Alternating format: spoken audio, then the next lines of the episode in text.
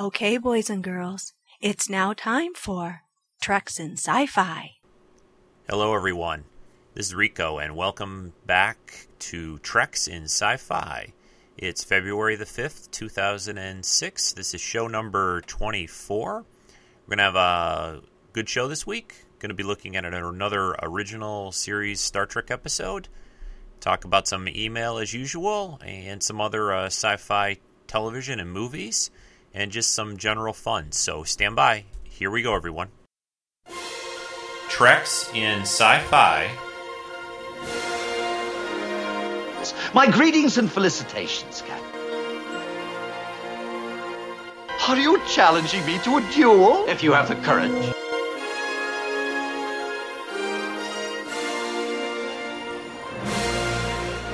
But you always stop me when I'm having fun.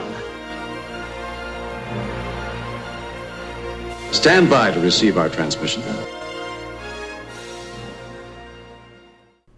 Hey there, everybody. It's Rico, of course, and this is Treks in Sci Fi. Hopefully, everyone's had a nice week, and we're going to have another uh, fun show this week for you. The um, the main topic for uh, later in the show on the Star Trek side of things is going to be uh, the original series episode, "The Squire of Gothos." This is uh, it's it's generally a uh, a real good fan favorite type episode. I enjoy it a lot. It's got a lot of the good elements and hallmarks of the original series in it. Uh, a good conflict, a good adversary for Captain Kirk and his crew. So I think that's going to be a lot of fun. Uh, it was uh, interesting to go through the episode again and collect up the audio for it. There's uh, there's a lot of really really good scenes and, and audio in this episode, just like there are in most of the original series, at least for me and I managed to uh, grab about ten different little audio clips. I probably could have grabbed a lot more. Uh, this uh, this episode, for some reason, for me was a little harder to pick and choose what uh, audio I picked uh, picked to sh- listen and share with you guys. So hopefully, I uh, I hit the highlights. I think. Um, the first couple things I want to talk about are just some general announcements. one again, if you're new to the show, welcome, welcome to Treks in Sci-Fi. Uh, if you're a longtime listener, uh, I'm I'm really glad you're sticking with uh, the show. I, I, hope you're still enjoying it uh, as much as I am in, in producing and making it. It's um, it's been a good ride. I, have met a lot of interesting people online through email and through the forums on the the website, which is uh, just treksinsci-fi.com. That's the easiest one to remember and go to. So, um, again, the email for the show, I'll just get that out of the way, is treksf at gmail.com. If you've got a comment about the uh, the program, or if you got a, just a general comment about sci-fi, TV, movies, or whatever. I'm also been trying to get a lot of people to send me audio comments to include in the show. I've got one uh, kind of a lengthy comment that somebody sent in uh, about the Squire of Gothos. This is one of my listeners from South America and Brazil, uh, Ricardo Santiago, who sent some email to me before. I'll be playing that in a little bit. So, Ricardo, uh, stand by. Your uh, your audio comments on the Squire of Gothos are coming up. But um, let's see what else has been going on with me this week. Um, I did watch a sci-fi type movie uh, that I rented a couple of days ago called The Cave. Now, this film I think was out, oh, I don't know, maybe six, eight, ten months ago, sometime in in 2005. And basically, this this movie was uh, aliens in a cave. It, it was these group of explorer type people that were. Um, exploring in an underwater and, and not completely underwater, but there were air pockets and air areas inside this cavern underneath uh, this church.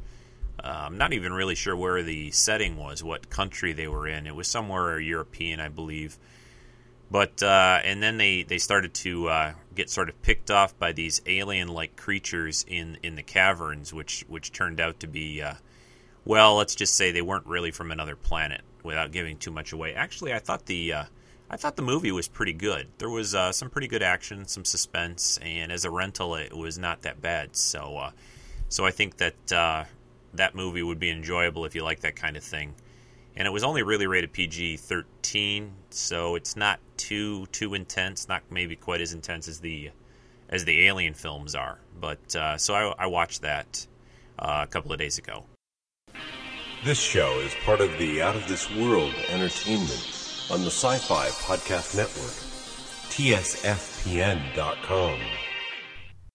I'd also like to encourage people if you haven't checked it out yet, and it may be a little late to do this, but there's an NBC sci-fi TV series called Surface, which which has been really good. It, it's it's not really too far fetched what they've what they've delved into in the show, and I think they're doing a really really good job with uh, building the the story and the, and the suspense and the characters and that. It's on Monday nights, and at least in the United States, on NBC, uh, 8 p.m. Eastern Standard Time. The the the reason I want to mention it this week is this Monday night is actually going to be already the season finale. That's uh, it's at eight o'clock, like I said, Eastern time. It's a one-hour season finale, and everything's kind of building up to this uh, this episode. Now, I believe iTunes you can download the previous episodes for this uh, for Surface. You can also see reruns of the other episodes uh, on the Sci-Fi Channel but I, have really enjoyed it. Uh, my younger son and, I have been watching it together, and uh, it, it's a it's a good little show. Uh, there's a lot of interesting things that they've been doing on it, and I'd, I'd highly recommend you check it out. And you know, maybe watch the uh, finale at the uh, on Monday night, and, and, let me know what you think. The um, the reason I think the finale is, is happening so early, and you know, not quite like most season finales happen like April, May, and that kind of time frame is, I think the I think the Olympics that are coming up, the Winter Olympics, are interfering with it, and I, I, they just basically showed all the the new shows straight through. It's kind of having a shorter season though, only like 15 or 16 episodes total. So uh, that's Surface. Check it out if you get a chance, and uh, let me know what you think. Hopefully, it'll be back on next year uh, for a second season because they've really set a lot of things up this year for the show and it would be kind of a shame if it just kind of ended because I know that with the season finale, they're not really going to resolve a lot of what's been going on. So, so that Surface, check it out. And um, I've also, of course, still been enjoying the Sci-Fi Friday, Stargates, uh, Battlestar Galactica is just awesome. They had a great episode on this past Friday, dealing with a uh, kind of a lone wolf rogue Cylon. Fighter out there that was picking off Viper pilots. If you're familiar with the show, you know what I'm talking about. Um, but there's a lot more to it. I'm not going to give too much away on the episode, but I thought it was a really, really strong episode. That also is another series that's available uh, at $1.99 a pop on iTunes, which which I think is is not bad uh, as far as what you get for that. And I hear the quality of it's pretty good. I'm even tempted to just download one as a as a test just to see how good it looks uh, and, the quality of it and, and that. So. Um, but this, uh, you know, Battlestar is continuing to be a great, uh, a great TV series. Uh, I think Ron Moore and his com- crew and company have, have done an awesome job. Uh, I was a very hesitant person at first. I think I've talked about this before. I was a big fan of the original series, and it's been difficult, or it was at first, to kind of accept a new Battlestar. But uh, I can still really look fondly on the old series, and but I also do enjoy the new one also. Um, so check it out if you haven't yet. Okay, and um, I think with that, let's, uh, without any further ado, let's get into our uh, email segment. I only have a couple of them to talk about uh, this week. Incoming transmission, Captain. Uh, the first uh, email that I wanted to talk about is from my friend Chris Young. We've uh, we've chatted on email before, and I think I've mentioned him on the podcast Chris is also a, from my era of the original series and grew up with it and, and built a lot of of his own props and replicas and things like that. Um, the thing I wanted to mention, I'm not going to really uh, read his email specifically because we just kind of chatted back and forth on a few emails. But there are a couple of interesting websites that Chris pointed out to me, and there are links to these on the um, the forums on my website. So you just go to uh, the Trek SF or, or TreksInSci-Fi.com go to the forums area, and there are two links there. One, one that he pointed out is a really cool website that has like basically every Star Trek blueprint set that was put out. And and if people aren't familiar with this, uh, over the years, starting with the original series, uh, a, a, guy named Franz Joseph put out a set of blueprints uh, years and years ago. Probably oh, probably 30, 25, 30 years ago was the first set and basically he took the uh, the Enterprise, the original Enterprise, and drew blueprints, uh, exterior views, interior of where all the where everything was inside the ship, engineering, sick bay, all that, uh, crew quarters, And then they've done this with all the subsequent series, a lot of fan made ones also that, that drew uh, prints up of things that had never been seen uh, on, on any of the Star Trek series. There are bridge blueprints, um, just all different kinds of ship blueprints, and it, it's a really, really cool site. Basically, the guy, someone has taken all these blueprints and scanned them and put them on the web, which is, which is a neat thing because a lot of these things are very difficult, to, if not impossible, to find anymore. You can find them probably on eBay occasionally and that kind of stuff, but a lot of these print sets were not put out in mass quantities in bookstores. Uh, a couple of the sets were, but a lot of them were not. Uh, I have several of these, of course, in in my collection, but uh, this is a neat thing this guy did. Anyway, so there is a website, and I will try to put that website for the blueprints uh, directly in the show notes for this podcast. Uh, the other uh, interesting link Chris sent me was for the sort of um, what happened to the Galileo shuttlecraft from the original series. There are some really kind of uh, well depressing photographs that he found uh, on this guy's website of that Galileo uh, replica, or not really a replica, I guess you call it, but the, the set, the the shuttlecraft itself that was used like in the Galileo Seven episode where it's basically sitting in this junkyard almost looking place along with buses and cars and it's in really bad shape it's it's it's very sad i mean that that this kind of stuff happened to to a lot of these things but uh, anyway i will also link that up in the if you're interested to see that and there's some other information on the galileo shuttle and and some good photographs of what it looked like to begin with and later and that kind of stuff so I will put that link also in the show notes. So thanks for those uh, those links, Chris. That's really uh, really neat stuff. So thanks you very much. And we'll go on to our uh, next uh, email. Got an email from uh, just a guy named Sean, and uh, this was a real short and sweet email. Basically, Sean just said that my podcast is great. Treks in Sci-Fi is great. Keep it up, Sean. So thanks for that email, Sean again, if, if anyone also wants to email or go to voicemail, the voicemail, I don't think I mentioned that one yet this time for this week.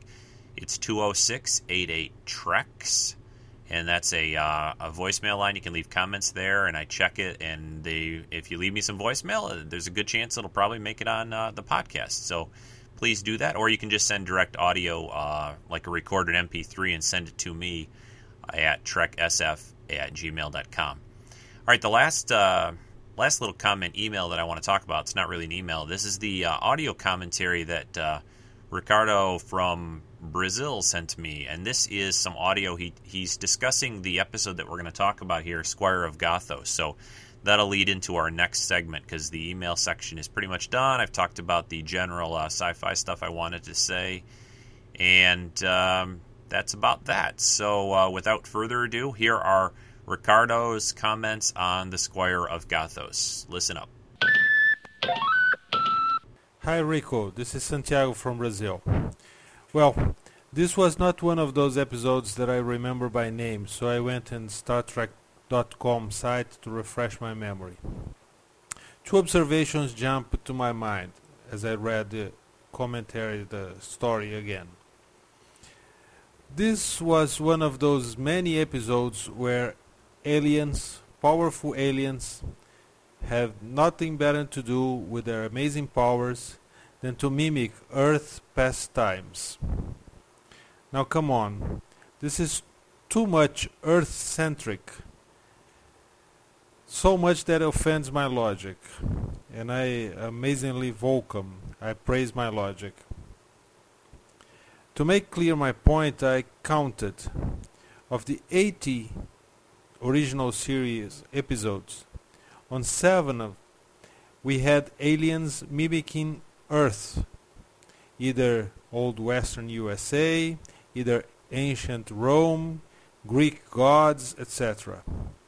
And on another seven episodes, the Enterprise crew either arrived at planets that had evolved to be equal to Earth in the past, not just similar, but really equal down to the swastika symbols. For those of you who are not believing what I'm telling, I will post on the forum the number of episodes, the episode numbers, in case someone wants to check. Okay, thank you. Uh, thank you for the comments, Ricardo. Um, the email or the sorry, the audio voicemail goes on a little bit longer. I might play a little bit later, a little bit more of that uh, if I get chance. But that was the general gist of the. Uh, not so much about the Squire of Gothos episode specifically, but his commentary on oh how they basically took uh, and had so many Earth centric or Earth based uh, episodes in the original uh, Star Trek series. And I yeah, that's that's kind of true. I mean, the obvious reasons are it's a production thing, it's budgetary and all that, but in a lot of those episodes, Ricardo, just just to you know make a quick comment, there were reasons for what what they ended up seeing. A lot of times it was what they called like uh, Earth contamination or, or people messing with the Prime Directive. The one with the Nazism and the swastikas thing that that was uh, patterns of force. That was because there was an Earth person that had gone to that planet and basically contaminated their culture with that kind of um, of reasoning and that kind of ideas uh, for for what happened to them, and and you know he thought it in a way it was a good system to keep um, you know governments and and things running. But anyway, I'm not going to get into that episode right now, but there were reasons. Uh, in Squire of Gothos, it's um, Trelane, and I'm going to talk about this more when we get more into the heart of the episode. There are reasons again for this but yeah, I can't really argue. There are a lot of episodes where they do ha- end up with a planet or, or meet aliens that are very Earth-like situations. That they look like us, uh, they talk like us. The planets are like ours to some degree. So, but again, that's that's usually just because of the budget and and the time. So, I just try to take the more of um, what the basics of the story or what's really happening for. Uh, the crew of the Enterprise and what they're what they're involved in and what the aliens are going through, rather than um, you know just oh hey here's a here's an alien culture based on on the Nazis or here's one based on the Greek gods. Um, it's difficult to explain, but let's just get into um, the Squire of Gothos and maybe I can make you think about a couple other things, maybe about the episode. Uh, to maybe enjoy it a little bit better. But anyway, uh, really appreciate your comment, uh, Ricardo, and uh, anyone else. Again, like I said in the past, send them in for the shows. Either uh, for the previous week, uh, you can talk, you know, comment about that, and I can play it on the next show, or however we work it out. So, without any further ado, let's get into uh, the main Star Trek topic, the Squire of Gothos. To start off with, as usual, I'm going to play the audio for the preview of the episode. Now, this audio for the preview was again, eh, these preview episode or pre- preview clips, excuse me, were not always the greatest for uh, for Star Trek, especially the original series. There's not a lot of uh, actual dialogue in it, so but I'm going to play it anyway, and uh, we'll uh, segue into that. So here we go, Squire of Gothos. Listen up. Captain's log, stardate 2126.1. We are weaponless and powerless, unwilling guests of the creature who calls himself Trelane. I must say, they make a perfectly exquisite display pair. I object to you. I object to intellect without discipline. Mr. Spock, you do have one saving grace after all. You're ill-mannered.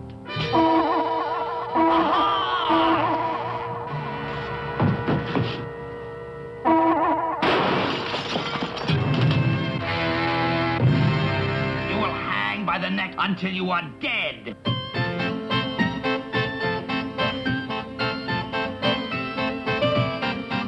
Want you to leave my crewmen alone. And I want you to leave my crew women alone, too. Are you ready? As the one challenged, I claim the first shot.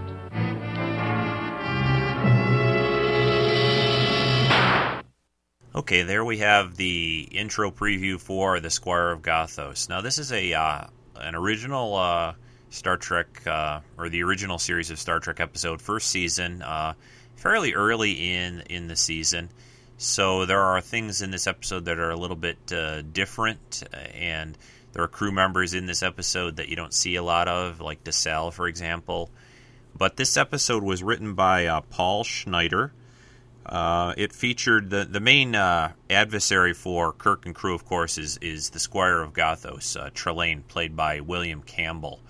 You know, William Campbell, uh, I think uh, in this episode, and, and and he also ends up in a couple other Star Trek episodes in the future.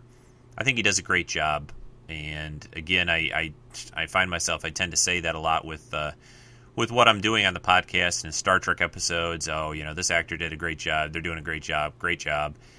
Um, it's difficult to have uh, or to to not say that in a way because and I think I said this on last week's podcast. Somebody has mentioned to me that I should I should review some of the clunker episodes, and I probably will do that sometime. But for this in particular, I think uh, they got a very the, the you know William blah, blah, blah, excuse me, clearing the mouth.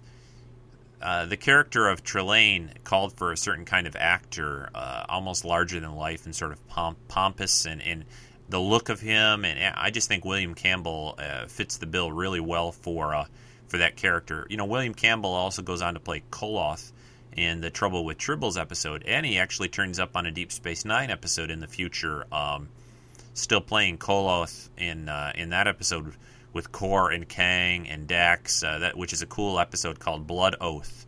A very good Deep Space Nine episode, which I'm probably going to actually uh, review that at some point in the future.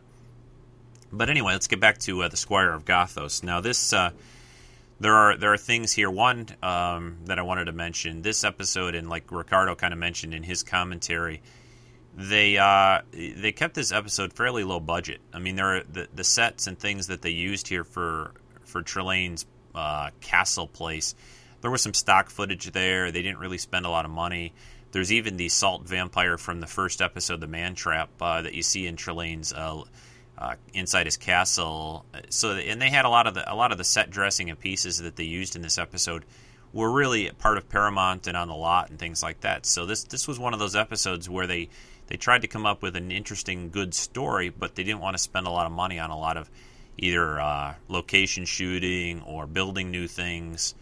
They just kind of used what they had, and I think they do a really, really good job with uh, with that with a limited budget and, and showing you that you don't need to spend a huge amount of money on on a piece of uh, you know a television at this time or Star Trek or anything, and, and still really have a solid, uh, interesting and enjoyable and fun episode.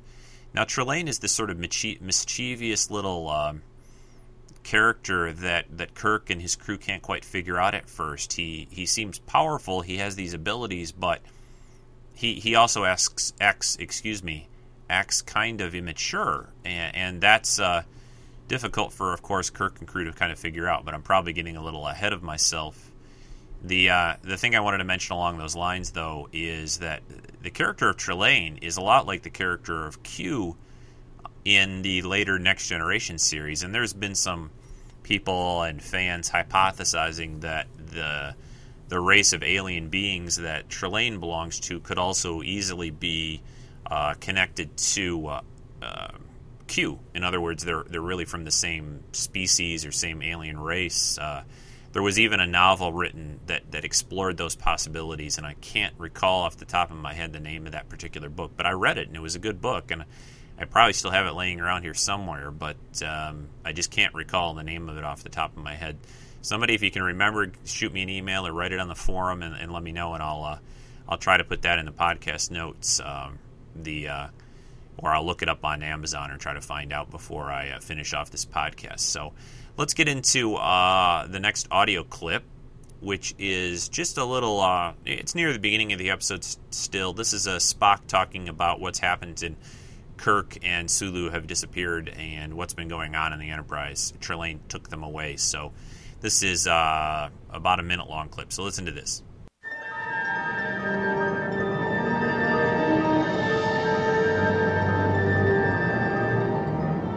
Ship's log. Stardate 2124.5. First Officer Spock reporting for Captain James Kirk. We are orbiting the lone, unrecorded planet in the star desert. For four hours, we have made every possible instrument sweep. But Captain Kirk and Helmsman Sulu remain unaccounted for. I have placed the ship on red alert. We've searched again from stem to stern. If they're not down on that planet, they're nowhere. No sign of human life on the surface, sir. Unless the instruments aren't functioning. Function is normal. Continue sensor sweeps. Lieutenant Uhura, have you checked all wave bands? All of them, Mr. Spock. No response. With due respect, sir. Request permission to transport to the surface immediately and carry out search. I second DeSalle's request. What are we waiting for? The decision will be mine, Doctor. I have the responsibility for your safety. Yeah, they're uh, you have a situation like has happened in a few times in, in Star Trek, um, especially in the early seasons of, of Spock having to be in command and, and Kirk being off somewhere else, and that's always uh, an interesting situation because you know Spock is not. He, he, he basically, I mean, he's a he's he's a smart scientist. He's a Vulcan. He's very logical, but he really is not the best person for command. He he doesn't have that gut instinct that he can rely on like Kirk does and that, that really is difficult for him. Another good good original series episode, of the Galileo Seven, it really really drives this point home uh, to a to a degree that uh, not really seen in other episodes. I'll probably talk about the Galileo Seven at some point too. That's another that would be a good episode to, to look at. So so you have Kirk uh, and Sulu gone. And Spock's trying to decide what to do, but they're not really having much luck. The, their instruments aren't reading them, and they're trying to find out what's going on. Um, again, the crew and, and the actors are doing a, a, good job with this, and, and it's interesting how the relationships are forming. You can see in this early episode between McCoy, Spock, Kirk, uh, and some of the other crew members. So, the next uh, clip that I'd like to play for you is um, a little bit later on. This is just um, down on the planet when Trelane first meets up with the captain, and I think this is a really neat little clip, like uh, Trelane just has a lot of wonderful. William Campbell uh, gets to deliver a lot of, in, you know, really fun dialogue in this episode, uh, and and he he is purposely, I think, over the top with it to some degree, and I think that fits his character very well. He's he's almost um, playing and acting uh, within the episode. The character of Trelane is he he's trying to be uh, showing off, and he's trying to impress uh, you know impress the crew, impress Kirk and his crew uh, about his his place that he lives in there on the planet on Gothos, and his his abilities and, and all of his sort of pomposity. Is that a word? That's not a word. Uh, pompous nature uh, is uh, is not really working on, on Kirk and company. So listen to this. This is a good clip. I'm Captain James Kirk of the United Starship Enterprise. Ah, so you are the captain of these brave lads. My greetings and felicitations, Captain. So good of you and your officers to uh, drop in. Absolutely smashing. Who are you? Where do you come from? General Trelane, retired. At your service, sirs. My home is your home.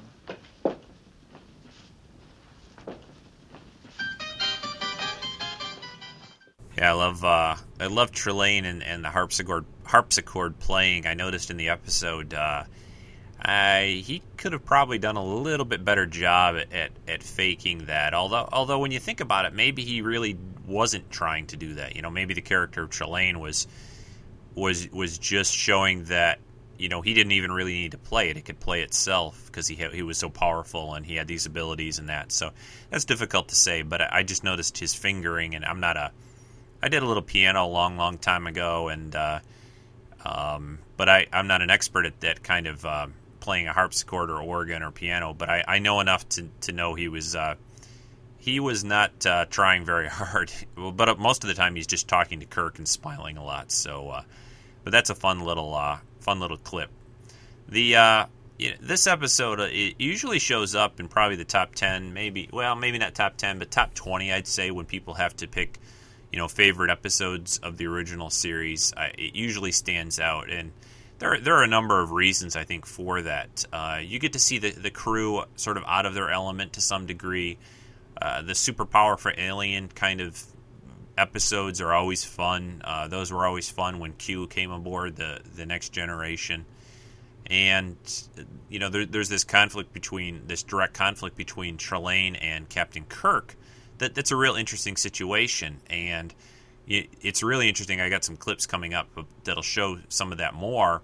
But the other thing that's interesting, I think, is is how Trelane uh, can't quite deal with uh, Mr. Spock, and he is a very emotional being. Uh, Trelane is, and he's pompous and arrogant and over the top, and none of that stuff really affects or works on uh, Mr. Spock. He's very unimpressed by a lot of that. So and there, there's a good audio clip coming up shortly that, that that shows that real well, and I think that's a that's a real fun situation to, to put everyone in. So we're gonna go on now in the episode. This is uh there's a neat little clip here with um, Spock is able to penetrate the the field or the interference around the planet to some degree. Actually, they can't, but they, they tend they, they end up trying to beam up everyone, uh, all the human beings down there, and this clip is what leads into that. So listen to this. And they must be all very beautiful. And I shall be so very gallant to them. Here, let me fetch them down at once. No. No. This game has gone on long enough. Those are crucial operating personnel. You I can't... can do anything I want. I should think that you would have realized that by now. Captain, receiving a transporter signal. Transporter signal? What does he mean? You must tell me. It means, Trelane, the party's over, thanks to Mr. Spock. Wait! I won't have this. I haven't dismissed you yet. Stop! I won't have this!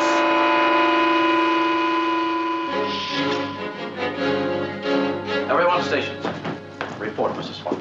How are our scanners able to penetrate that radiation field? They didn't, Captain. Not clearly. We merely beamed up all life forms in a given area. Which means Trelane is not a life form as we know it, or he'd be beaming through now. Prepare to warp out of here at once. Maximum speed. So, uh, so you can see Trelane's not going to be very happy with uh, with Mister Spock. It's fun, It's interesting and funny. You know, the um, the premise or the idea with this part of this episode is that Trelane, you know, he's this super being, but he's actually they're 900 light years from Earth. Okay, so the idea is that Trelane has the ability somehow to see what's going on on Earth, but since they're nine, this Gothos, this planet that he's he's created, basically is 900 light years away from from Earth, he's seeing actually what's going on on Earth, but 900 years in the past. So the the era of the castle and the harpsichord playing and the suits of armor and all that kind of kind of uh, stuff and accoutrements that are in his his place there are, are based on him looking at Earth uh, 900 years in the past. And you can see he doesn't understand you know the the, the how Kirk and his crew have gotten there the, the starships transporters phaser weapons you know all that stuff is is sort of alien and, and unknown to Trelane. And it shows they they start to slowly discover in this episode you know that um, that Trelane while he has all these abilities and superpowers he's not you know all knowing all powerful because he makes mistakes like this and that that proves to be partially his undoing in the end so I think those are inter- interesting things. You know, usually Kirk. Um, one of the key things that they did a lot in the original series was that they'd run into these situations. You know, a, a super being or super powerful alien race that was difficult to handle. Except there'd usually be this sort of Achilles heel or one flaw that they had. And and Trelane here, you know, part of his flaw is his sort of arrogance, but also the fact that he doesn't have all the all the knowledge he really needs to, to deal with Kirk and, and his crew. So. Um, the next clip is is a good one, which I alluded to a little while ago, which is this is a uh, this is an exchange between Mr. Spock and Trelane, and I think this one is uh, a, a, good uh, a good example of, of what Trelane's all about and, and how he has trouble dealing with uh, our favorite Vulcan. So uh, listen to this clip. I believe you have met our science officer, Mr. Spock. You do realize, don't you, that it's in deference to the captain that I brought you here? Affirmative. Well, I don't know if I like your tone. It's most challenging. Is that what you're doing, challenging me? I object to you. I object to intellect without discipline. I object to power without constructive purpose. Oh, Mr. Spock, you do have one saving grace after all. You're ill mannered. The human half of you, no doubt. Yeah, I like how uh, Spock, Leonard Nimoy, just delivers those lines directly to uh, Trelane, really cutting him down. Basically, you know, intellect without without reason and purpose is is totally uh, against everything Spock understands and believes in. And and Trelane just goes, "Well, huh, you're ill mannered. I, I you shouldn't be talking to me like that. I'm I'm the Squire of Gothos. You know, General Trelane, retired. So I I, I like that clip a lot. So." anywho, uh, let's move along. Now, the um, you know he eventually Trelane pulls down uh, you know the whole bridge crew along with a yeoman, Lieutenant Uhura, who he he magically makes her able to play on the harpsichord and a lot of neat little things like that. I another ni- nice thing about this episode is how they they do use other members of the crew. You know, DeSalle, which I've always liked his character. I think I talked about him a little bit before um, when I did the episode uh, Cat's Paw when I reviewed that one. I, he was a real interesting character. I, I liked his brashness. He was sort of like a younger version of Kirk to some degree, and maybe that's why they didn't end up using him for very long because he was he was a little too Kirk-like, perhaps. But um, but they all get a little of something to do. There's even this uh, geologist uh, Jaeger, um, the scientist that comes down, and uh, a German guy, which which is a neat thing too. Which is, is another uh, thing of Gene Roddenberry, you know, trying to put all uh, major kind of players on on the planet Earth. You know, German. They have a Russian. Uh, uh, of course, some American type people. Who knows? You know, maybe if they're Canadian, perhaps. I mean, William Shatner is, is actually a Canadian in real life, although Kirk's uh, character was always meant to uh, be basically from the United States. Uh, he's mentioned in a couple of places and times that he came from Iowa. So, um, but you know, Gene Roddenberry always wanted to have a multinational uh, crew on the ship, and you know, you have DeSalle, a Frenchman. You have uh, Jaeger in this, a German. So those are those are nice twists. You know, he just doesn't throw another white guy, you know, from cornbread America in there, and I, I like that. So let's go on, and we're going to go to a clip now where, uh, of course, the big confrontation that happens, which is uh, Captain Kirk uh, challenging um, General Trelane to to a duel, and basically he starts to learn that that Trelane just needs to be kind of taken down a peg. So listen to this clip.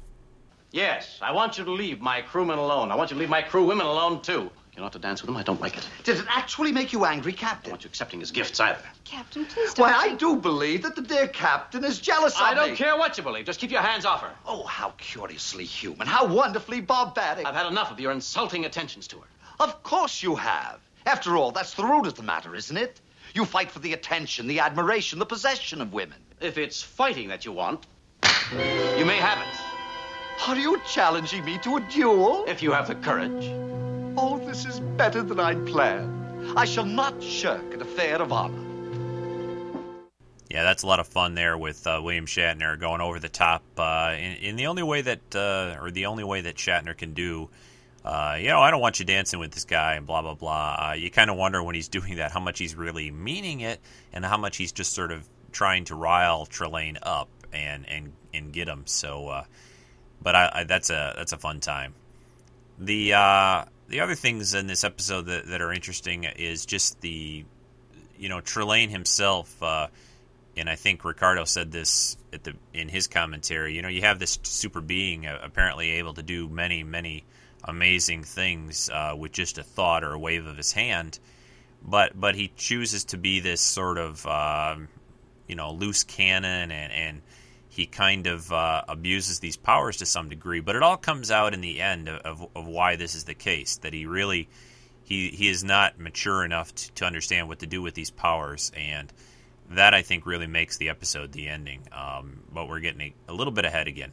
The next, uh, you know, you, you end up having this duel with pistols uh, between Kirk and Trelane, and I didn't really collect that on audio because it was difficult. That doesn't really translate very well with audio.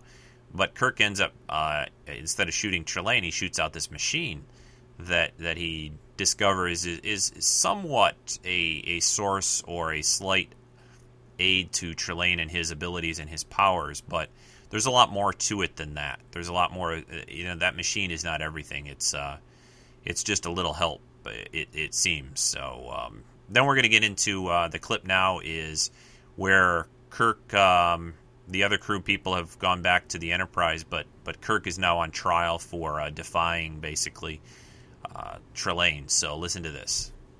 Those people have done you no harm. Inadmissible. We're living beings, not playthings for your amusement. Silence! This trial is over. You are guilty. On all counts, you are guilty. And according to your own laws, this court has no choice in fixing punishment.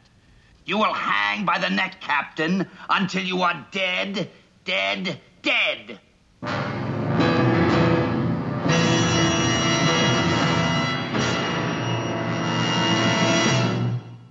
Yeah, well, that that went well. Uh, doesn't look very good for Captain Kirk there, uh, but of course he's the he's Captain Kirk. I mean, he's he's usually got another two or three angles up his sleeves working on them. So his angle here is to make things a little bit more interesting and a little more challenging for Trelane. He uh, he tells Trelane that he doesn't want to just you know he's not going to just stick his head in a noose and and let Trelane off him. So um, he has a new idea or a new challenge for for uh, General Trelane, and that's going to be uh, what I'm going to play for you right now. Now you may go hide in the forest anywhere you like, and I shall seek. How does that strike you, Captain? Strikes me very well.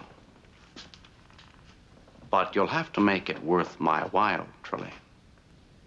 Why not up the stakes? The stakes? Yes. While we're playing our game, free my ship. Let it continue on its way. In return, I'll give you a contest you'll remember. Always back to your ship. Oh, well. If it will add spice to the pursuit, I accept your terms, Captain. Remember, you must try not to let me find you too quickly. Let me notify the Enterprise that it can go. At your convenience. Okay, so our uh, our Captain Kirk, of course, has got a uh, a plan in mind. There, he's he's trying to distract Trelane and keep him busy and and make him uh, not really pay much attention to the Enterprise anymore and let them get out get away. Now, what what happens next again is difficult to uh, translate to the audio. It, you know, they have this little romp through the forest. Uh, Trelane chasing Captain Kirk with a sword, and Captain Kirk eventually um, kind of outwits uh, Trelane, and and he, and he just basically he insults Trelane, and he and he and he teaches him a lesson. Basically, is the easiest way to say it. And what what happens in the ending here is what I'm going to play next, and that's where uh, a couple other aliens show up of, of Trelane's uh, race and species, which turn out to be his parents, and they're not too happy with, with their little son Trelane and what's what's been going on with him and uh, the crew of the Enterprise. So listen to this uh, audio. No, you said I could have this planet for my very own. This has gone far enough. Yeah, but you always stop me when I'm having fun. You're disobedient and cruel. We've told you before. Time to come in now, Trelane. But I don't want to come in, and I won't. I'm a general, and I won't listen to you. Enough, Trelane. Come along. But why? I didn't do anything wrong. I was just playing. We said come along. But I haven't finished studying my predators yet. This is not studying them. If you cannot take proper care of your pets, you cannot have them at all. Oh, but I was winning. I was winning. They're beings, Trelane. They have spirit. They're superior. No. No, you saw. You'll grow up, Trelane. You'll understand. Now come along. Oh, but you said I could. You promised. I never have any fun. Stop that nonsense at once, or you'll not be permitted to make any more planets. Oh, but you saw. I was winning. I would have won. Honest. No, Trelane. No, Trelane. I would have. I would have. I would have. I would. I would. I would. I would. Captain, we regret that the life paths of yourself and your companions have been disturbed. Who are you? Who is Trelane? You must forgive our child. The fault is ours for indulging him too much. He will be punished. We would not have let him intercept you had we realized your vulnerability. Forgive us, Captain. We will maintain your life support conditions while you return to your ship. Please accept our apologies.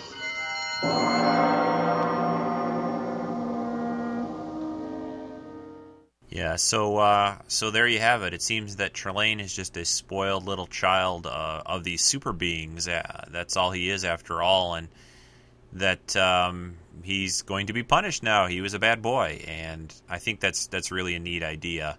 You know, that's been done in science fiction. Twilight Zone did that uh, a few times. Star Trek, of course, other series they've done that idea where, um, you know, that these um, necess- not necessarily um, well, they're super beings, but they don't necessarily have everything that they need to, to use the powers in the proper way. And I think that's a neat thing. Q did the same thing, like I said, and um, on the next generation, they you know that was uh, that was their kind of Trelane on there. So for Captain Picard and his crew. The uh, last clip I want to play for the episode, and then we're going to segue from that into our collectible uh, portion this is just the the usual wrap up on the bridge of the Enterprise. A good little exchange between uh, Captain Kirk uh, and Mr. Spock about uh, Trelane and, and what uh, what to make out of him. So listen to this, and then we'll have a little break and come back with uh, collectible talk, and then some brief announcements about Big Show number twenty five for next week. So uh, here we go. Mr. Spock, still thinking about Trelane, is that it? For the record, Captain, how do we describe him? Pure mentality, force of intellect, embodied energy, super being. He must be classified, sir. God of War, Mr. Spock. Well, I hardly find that fitting. Then a small boy. And a very naughty one at that. It will make a strange entry in the library banks. But then he was a very strange small boy. On the other hand, he was probably doing things comparable to the same mischievous pranks you played when you were a boy. Mischievous pranks, Captain? Yes, dipping little girls' curls in inkwells, stealing apples from the neighbors' trees, tying cans on. Forgive me, Mr. Spock. I should have known better.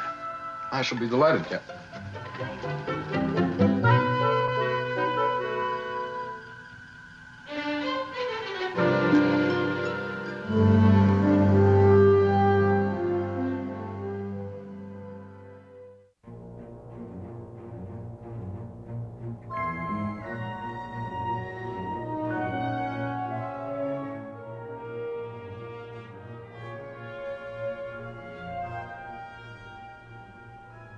Right, I'm back. Uh, this week, uh, the collectible that I want to talk about is made by Sideshow, Sideshow Toys. It is a statue piece of the Dark Lord Sauron from the first Lord of the Rings movie, The Fellowship of the Ring. Now, this item, I think I got it about uh, six months or so ago. It's basically a, it's about a two foot tall statue of the way uh, Sauron appeared in the beginning of the film. You know when he's having that fight uh, with, uh, isn't it Isildur, I believe, with his big mace, and he's wearing the One Ring. Uh, Sauron is. This is a, a really really cool piece. It's extremely heavy for one thing, but it's got a lot of detail. It's painted basically, you know, he's in black. He stands on a on a sort of a rock base and he's got a lot of uh, silverish detail and um, sort of dry brushed silver look to him. He's holding his mace. He's got a the cool big helmet on, and he's wearing, of course, the ring on his finger and on his sort of outstretched hand. And it's it's a really really nice uh, item. Now, sideshow, I'm not sure if on their website uh, I'll link it up, but uh, I don't think these things are for sale anymore. I think they're now all sold out. But again, of course, you've always got your friendly neighborhood uh, eBay to pick it up on. It's not it's not a cheap piece by any means, but it's very well done. And the detail on it is I'm looking at actually as I'm talking about it. Uh, it's sitting over here on the top of one of my uh, bookcases. It's uh, it's it's really really nice. If you're into the Lord of the Rings, uh, it's definitely something that y- you might think about getting. It's um, like I said, not not real cheap. costs costs a bit, but um, I don't know really what they're going for these days on eBay. But it is um, it is real nice. They did a really, really great job on this, and I think um, anybody that's into the Lord of the Rings would would love to have it. So, not really a lot to talk about. It doesn't, you know, there's no electronics like the Master Replica and prop things. Um, it's basically a statue. The, the cape work is nice. They kind of dirtied up the cape for him. He's got sort of mud splattered on it and the paint job. Uh, again, as usual, in my collection, and I'll link it up in the podcast notes, there'll be uh, some photographs of this piece uh, on uh, on the website that you can see, which will probably tell you a lot more than than just my verbal uh, description of it. Uh, so anyway, the sideshow uh, Dark Lord of Sauron uh, piece from Sideshow Toys. Awesome, awesome replica. And I think for the collectibles, that'll do that for now. Now, I'd, I'd like to talk just for a couple of seconds about next week's show. It's going to be uh, for Treks in Sci Fi, it's going to be show number 25. Um, that's going to be a lot of fun, I think. Got a few uh, uh, items that I wanted to say that uh, about the show. It's uh, I'm going to uh, break away a little bit from the Star Trek for next week's show. I am going to on the on show 25 for next week. I am going to talk about the first Star Wars film, Star Wars Episode Four. Well, the first one that was released, A New Hope. Now, uh, I know from the forums we've got at least one member on there that's not too much into Star Wars, but I think there, that many, you know, most science fiction fans, fantasy, science fiction, that probably listen to this podcast are, are Star Wars uh, fans. Maybe not to the level that, that some are, and, and some less or more, but uh, I thought it'd be fun for next week's episode uh, podcast to to look at uh, Star Wars, uh, the first Star Wars film released. And, and what I'm going to do in that episode is I'm going to talk a lot about, I'll, I'll, throw in a little audio as usual, but I'm going to talk a lot about the, the era of the first Star Wars film. You know, I'm a little, uh, a little bit older than maybe a lot of the people that are listening to the show. Maybe not that much older, but I saw the, the original Star Wars in the film, in the, the or the film in the theaters many times. Um, and I'm not going to give too much away because I want to save it for next week's show, but I'm going to go into, uh, what what was going on um, at that in those times, and a little more background in, on the Star Wars, uh, the first film, than maybe some things that, that people haven't heard before. So my take on it primarily, of course, but because uh, it's my show, so uh, that'll be next week, and I'm not really positive. I probably will do a replica, probably some kind of a, either a blaster or a lightsaber, some Star Wars type piece. Haven't really decided on that yet, but.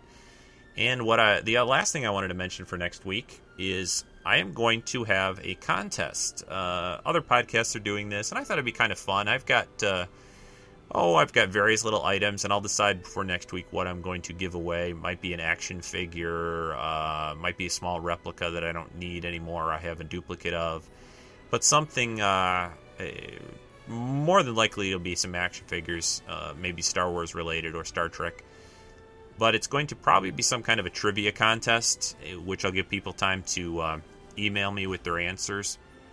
And then uh, what I'll do is those that have the correct answer, I'll give it about a week between podcasts. And then if there are multiple people with the correct answer, what I will do is I will choose probably just randomly. I'll put names in a hat and, and choose randomly who wins if there are multiple correct answers. So I thought it'd, that'd be fun for uh, for an occasional podcast to throw a contest in and and get people to uh, participate a little bit more, I guess. So anyway, uh, that's about it for this week. Wrap things up. This is Rico again. Treks in Sci-Fi show number 24, almost complete. Again, please uh, take a look at the uh, the show notes. Uh, take a look at the forums. Take a look at the website. I've tried to do a lot on there lately with the collection area, the gallery. Uh, I've got a lot more photos up in that uh, of all the different props and replicas and collectibles that I have. So take a look. Send me some feedback. Tell me what you guys think. Hopefully. Um, I've got a few new ideas for for improving the audio. Again, I always seem to talk about that to some degree and don't want to dwell on it too much. But I'm looking at a couple of different pieces of software. I still need to get a P guard thing for the microphone. I'm trying not to sit on top of the microphone when I talk, uh, when I record. So hopefully there weren't too many puff type noises this week. Anyway, uh, I should wrap that up. Oh, one last thing I wanted to mention. I had the weirdest dream last night. I I don't I don't even know if I should really talk about this on the podcast. But hey, what the heck?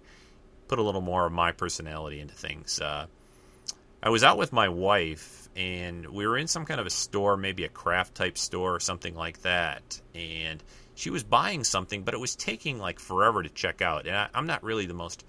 I'm patient when it comes to certain things, like waiting in line for a new movie that's coming out I really want to see, or or I don't know, uh, waiting for a, a, DVD set that I'm really looking forward to to come out. At, you know, whatever. But or building things, I'm patient with that. But but standing in a store line, I'm not patient with that at all.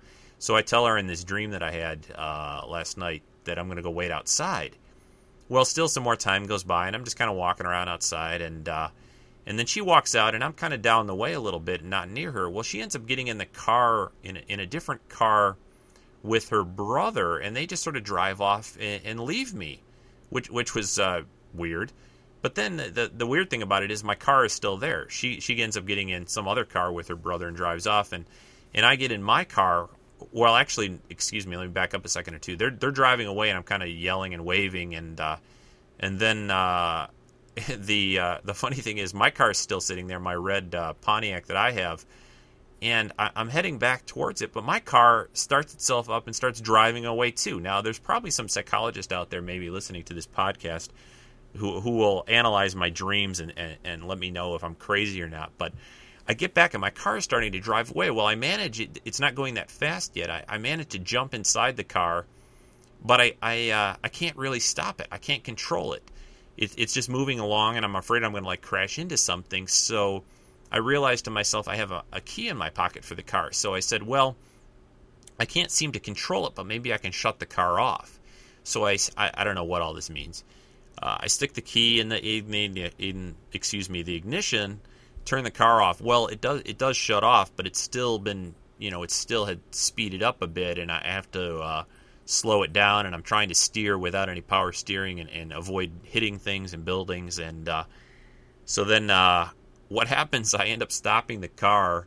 I kind of crash into like this this uh, haystack and then I, I, I, get out of the car and I, you know everything's okay, but I'm at some kind of like Renaissance festival, and there's people jousting and on horseback around me, and then I look over and sitting on a bench is Patrick Stewart, you know Jean Luc Picard of the Next Generation, sitting there, and, and I'm thinking to myself, wow, this is a weird day, and maybe I should go over. He's all by himself and I, and I uh, I think to myself, well, maybe I should go over and, and, and say hi to Patrick and, and just tell him that I really uh, enjoyed his work on Next Generation and, uh, enjoyed the, the TV series he did and and all that. Um, but then I wake up. That's that's basically the dream, and uh, I don't know what it means, but yeah, I, I just found it amusing. I, I, I had that dream last night just before I woke up, and uh, there is probably some deep seated meaning there of what's really wrong with me. but anyway, I just thought I'd share that with the audience. I hope you guys got a kick out of it. Uh, or, or if you didn't, you could always skip through it. Well, if you listened to it, you didn't skip through it. So I got to get going. Going to edit, edit up the show, get it uploaded so I can uh, watch the Super Bowl here in my hometown today. Uh, and watch uh, hopefully some interesting commercials and previews for movies. They always have neat things on the Super Bowl, so I'm looking forward to that. But anyway, everyone, have a great week. I hope you enjoyed this week's episode, uh, our podcast on the Squire of Gothos and other things, and my weird. You indulged me, hopefully, and listened to my weird dream uh, analogy, not analogy, uh, analysis or sequence that I described for you guys. Uh, thanks again for all the good comments you guys have sent in, guys and women, and and people uh, I really appreciate it. Helps me continue to uh, put a lot of time and energy into the show. Check out the website and all that. And without further ado, everyone have a great week. I'll see you next week with Big Show 25, contest, Star Wars, lots of good fun. So good night, everybody, or goodbye. Talk to you next week. Bye bye.